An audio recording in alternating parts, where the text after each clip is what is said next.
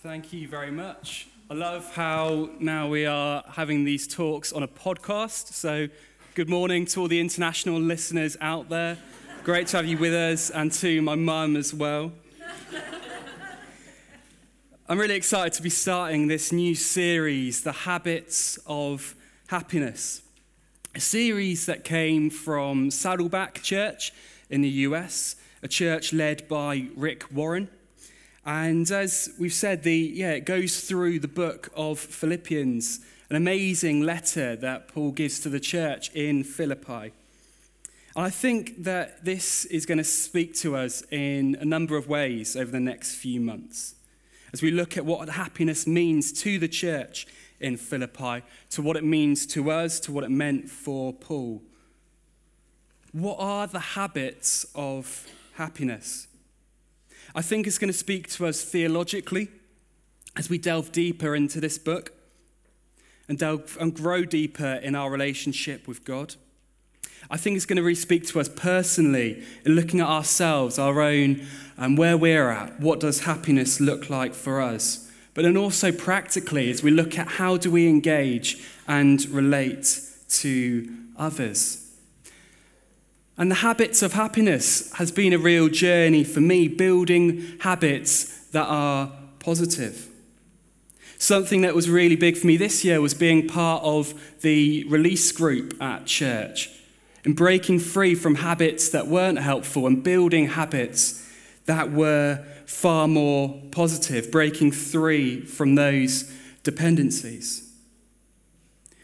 Rick Warren, in introducing this series to his church, he said that you were meant to live free from worry, from resentment and shame, but it won't happen by chance. And we'll be looking at those themes over the next few months and looking at what are the key habits to find freedom, to help us walk closer with Jesus in our relationship with Him. So I want to get straight into the passage. I'll be looking today at um, Philippians 1 1 to 11, and it's on the, um, it's on the screen. Paul and Timothy, servants of Christ Jesus, to all God's holy people in Christ Jesus at Philippi, together with the overseers and the deacons, grace and peace to you from God our Father, and the Lord Jesus Christ. I thank my God every time I remember you.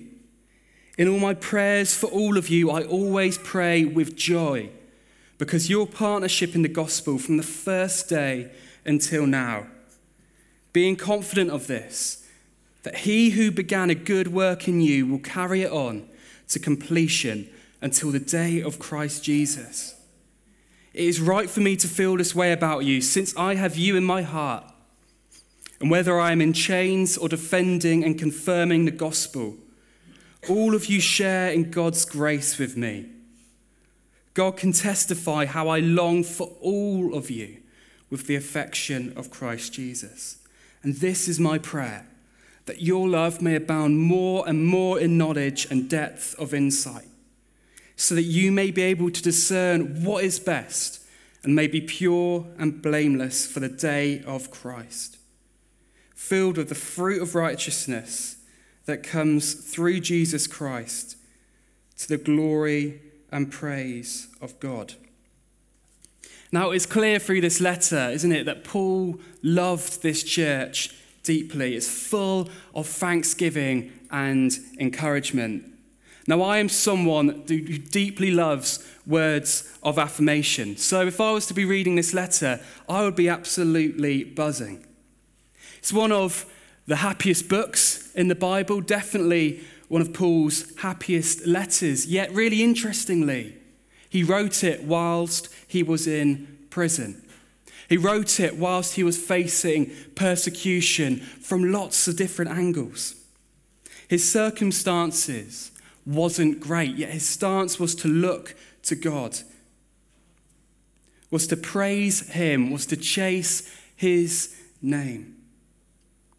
In the New Testament Greek, the word joy occurs five times in the book of Philippians. The verb to rejoice occurs 11 times. There are only 104 verses, yet Jesus' name or his title features 51 times. You know, it's clear what Paul's central objective was in this letter to have joy and to rejoice in Jesus. That was his message to the church in Philippi.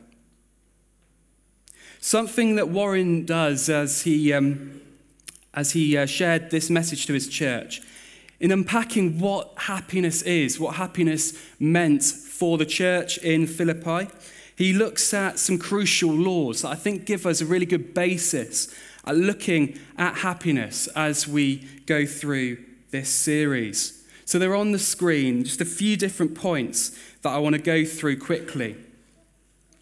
So don't look for happiness, create it. It's easy, isn't it, to look for happiness in the wrong places. I've certainly done that before, making really good things, God things. They can distract us. We can look for happiness where we won't find it.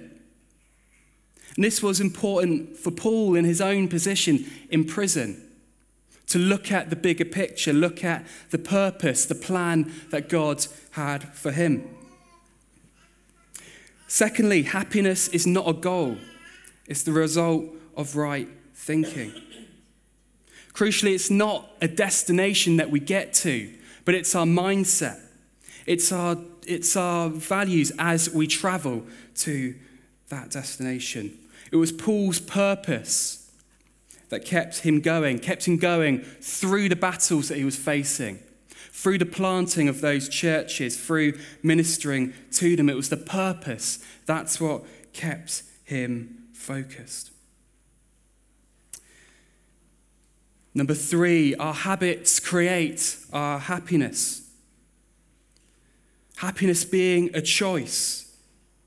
There are many examples where good habits can lead us on to being more happy, whether it's making a habit of spending time with people that we like, people that really build us up, that really affirm us, or maybe doing things that are good for us, eating well, what have you.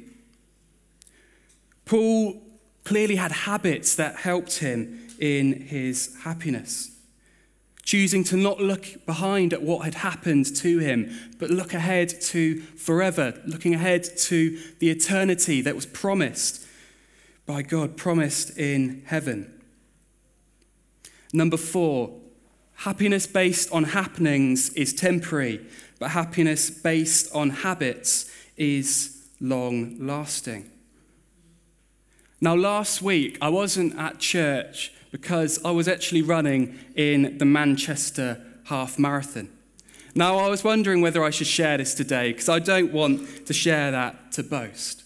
But I was thinking actually there was a habit there. Now, I'm not much of a runner. I'm more, um, I don't really know what my natural physical pursuit is, but it wasn't running.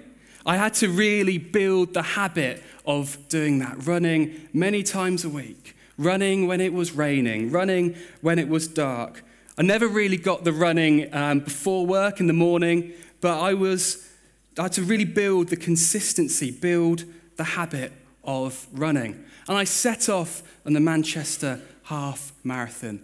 And the first mile went really well. The second mile went really well as well. It was about mile three or four that I was starting to think Tokyo could be, the next Olympics could be on the cards for me. It's like, what is going on? I'm not stopping. I'm getting in my ear the speed that I'm going at, and it's keeping on going. Mile six to mile seven, things started to change. Mile eight, I thought I was about to explode. Mile nine, it wasn't pretty at all. Very quickly, it became more of a battle. My happenings, where I was in that moment, wasn't great. I was not happy. But it was the habit. It was the habit of the, um, those many runs in the months before that was able to get me through. And that goal at the end, seeing that finish line as I stumbled along at a far, far slower pace than I started, that's what got me there. So I hope that's helpful, those laws of happiness, and let's be thinking of those as we go through the different themes and chapters of Philippians in the next few um, weeks. Crucially, Paul found joy in the chains that he was facing. Today, I want to focus on our relationships. What are the habits in our relationships that we can build? Paul, we see through his relationship with Philippians, loads of stuff, but also through his relationship with God. And I think it's really key relationships to our happiness. It is the essence of Christianity, having a relationship with God. We were created for relationship by a relational God who longs to be in relationship with us. There's a well known African proverb that my dad really loves. And it says that if you want to go somewhere fast, go alone. But if you want to go far, go together. It's crucial community, relationship within community. And Paul tells us four different things about his relationship to the church in Philippi that I think can become key relational habits for us. In, um, yeah, how we, um, how we are with people alongside us, but then also in pointing each other to Jesus. So, what are they? The next slide, please. First of all, to be grateful. Now, Paul starts this letter in the same way that he starts all of his letters in saying grace and peace to you from God. Grace and peace, that is the greeting that he chooses to use. But it's a really interesting one because by saying grace and peace, it's so much more than just a greeting. It's a blessing as well. And it's a blessing to a church that's in a really interesting time. You have the church in Philippi would have been a mixture of Jewish and Gentile people.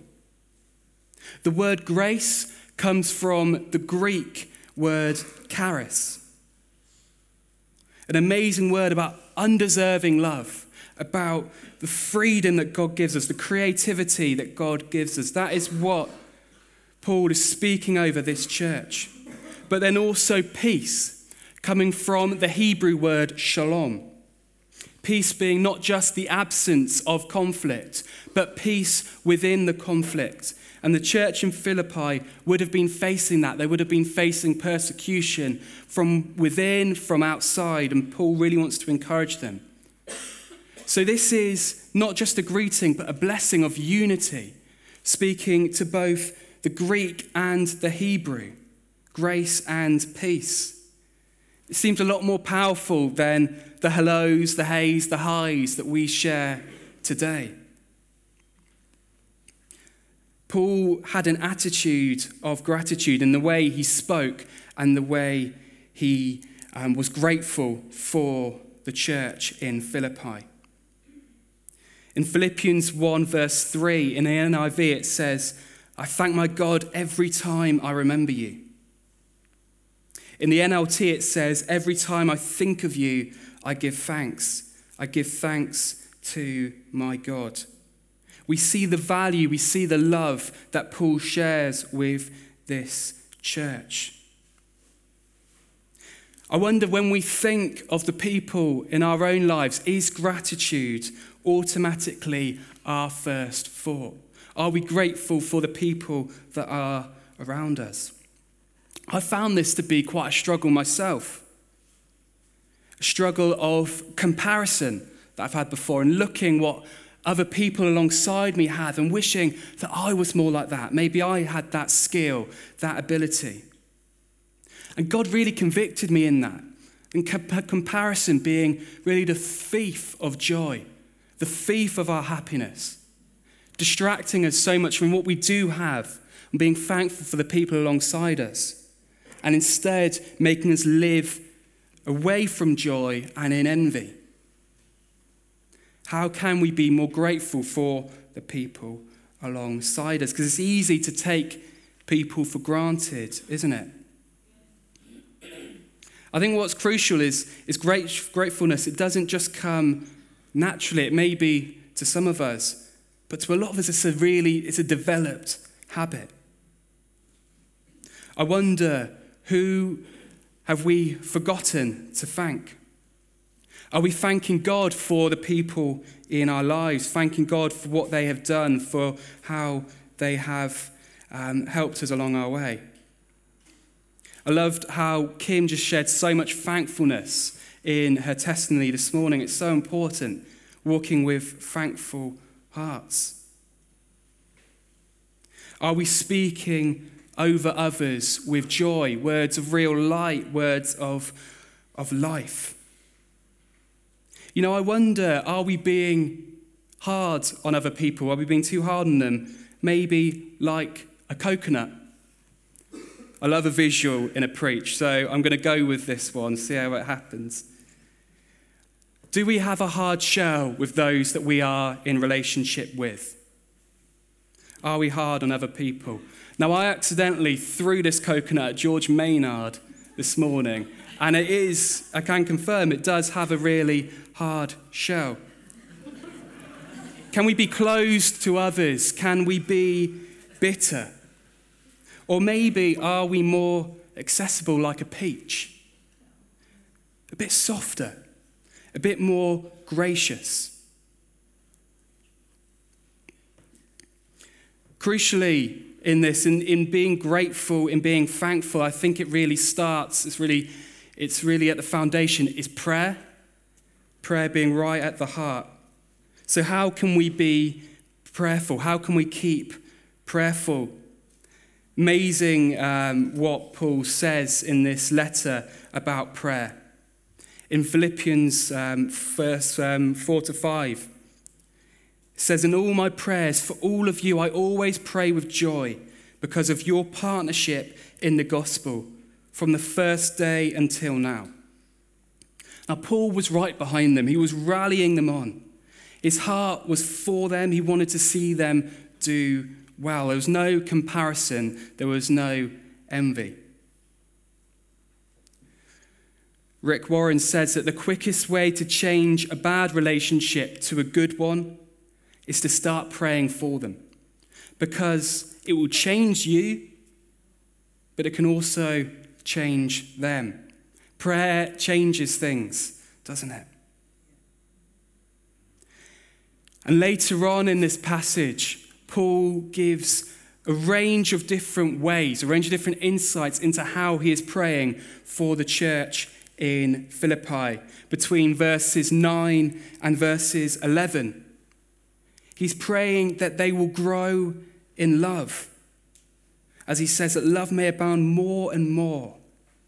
He's praying that they would make wise choices, that they'll be able to discern what's best He's praying that they will live with integrity, that they will be pure and blameless. He's praying that they would, crucially, above all, become more like Jesus, that they will be filled with the fruit of righteousness that comes through Jesus Christ. I think that's a great guidance in how we can be praying for others that they'll grow in love, they'll make the right choices, they will have integrity, and they will become more like Jesus. It's a big challenge for me. I often find it's so easy to forget to be praying for others alongside because I can be so focused on my own prayer needs. What's going on for me? The reality is this that relationships are messy. For my breakfast, I actually had a peach today. And I can prove that it is messy to eat.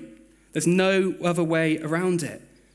So are our relationships. We need to be bringing God right into them, bringing God into the mess.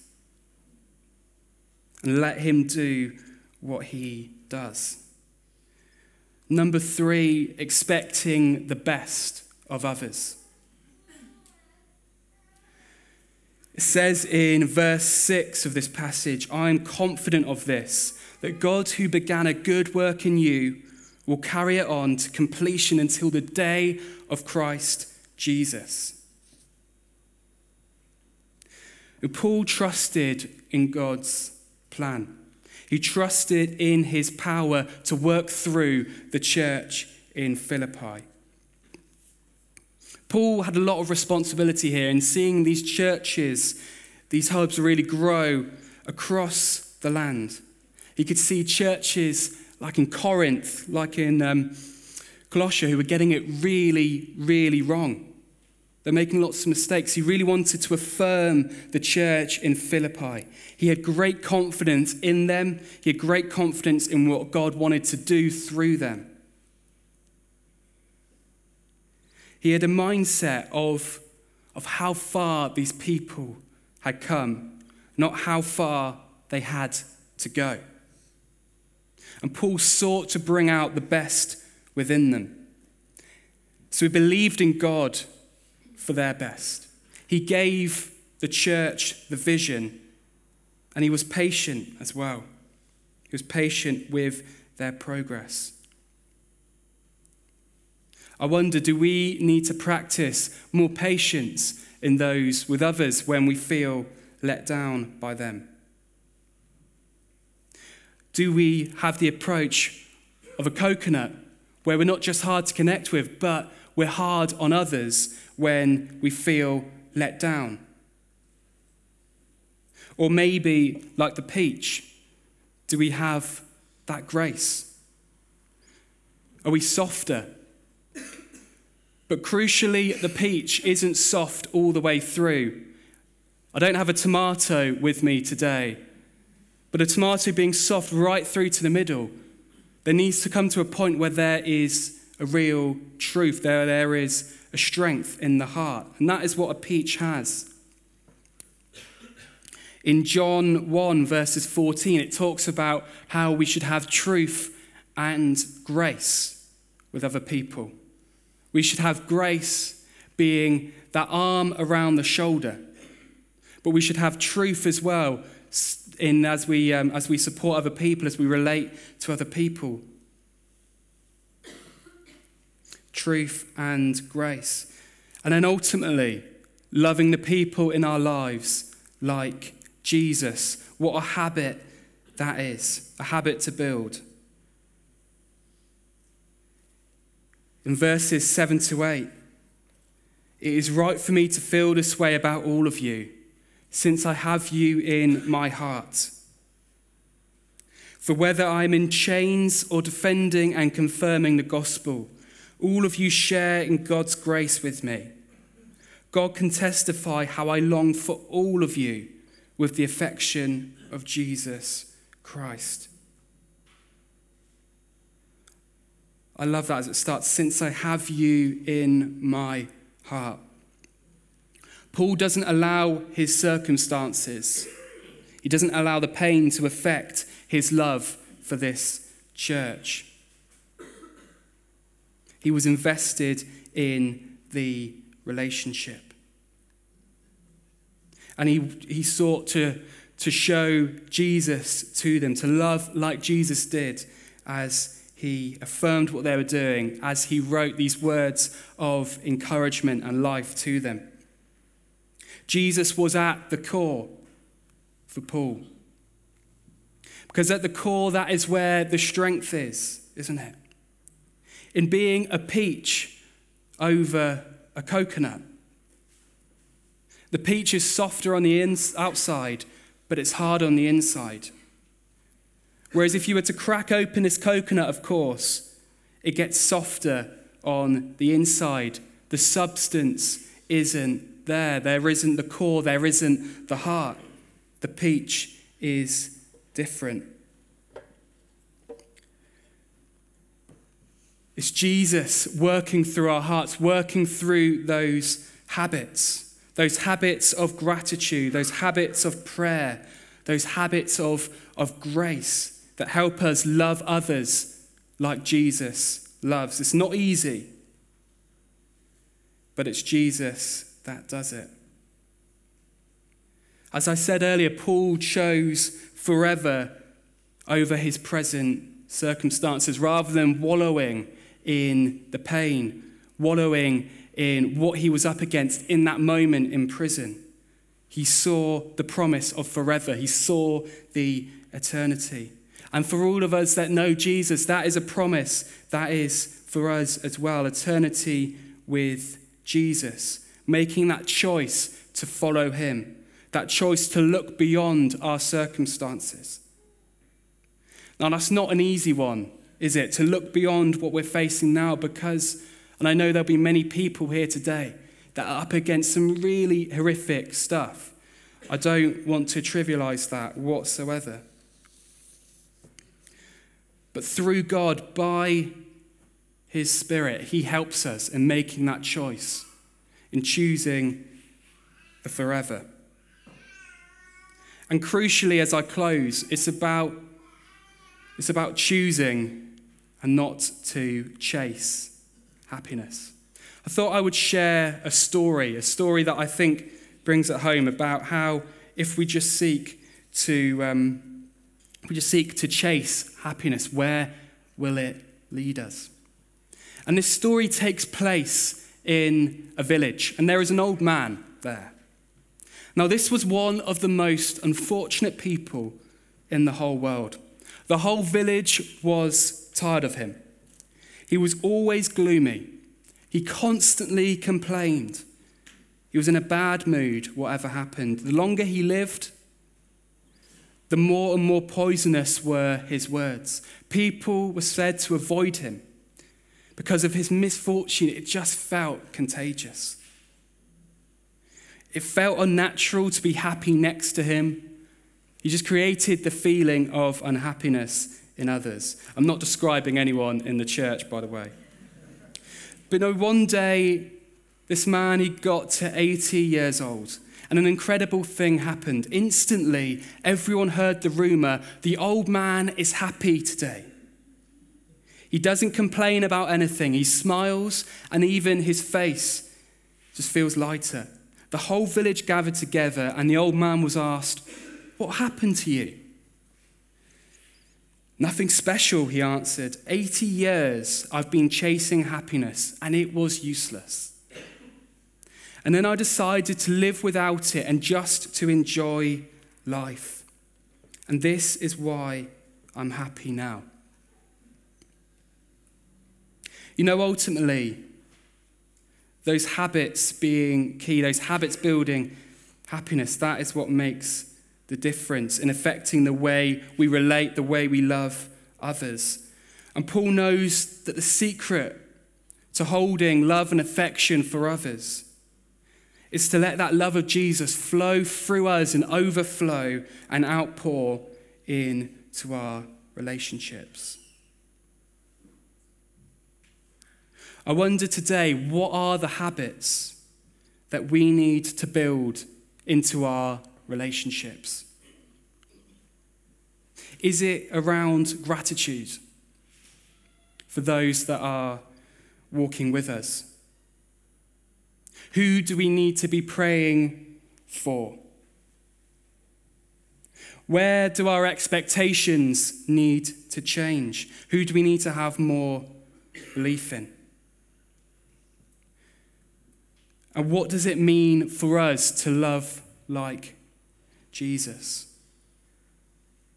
Because those choices that we can make, they can become actions, and those actions become habits. Thank you.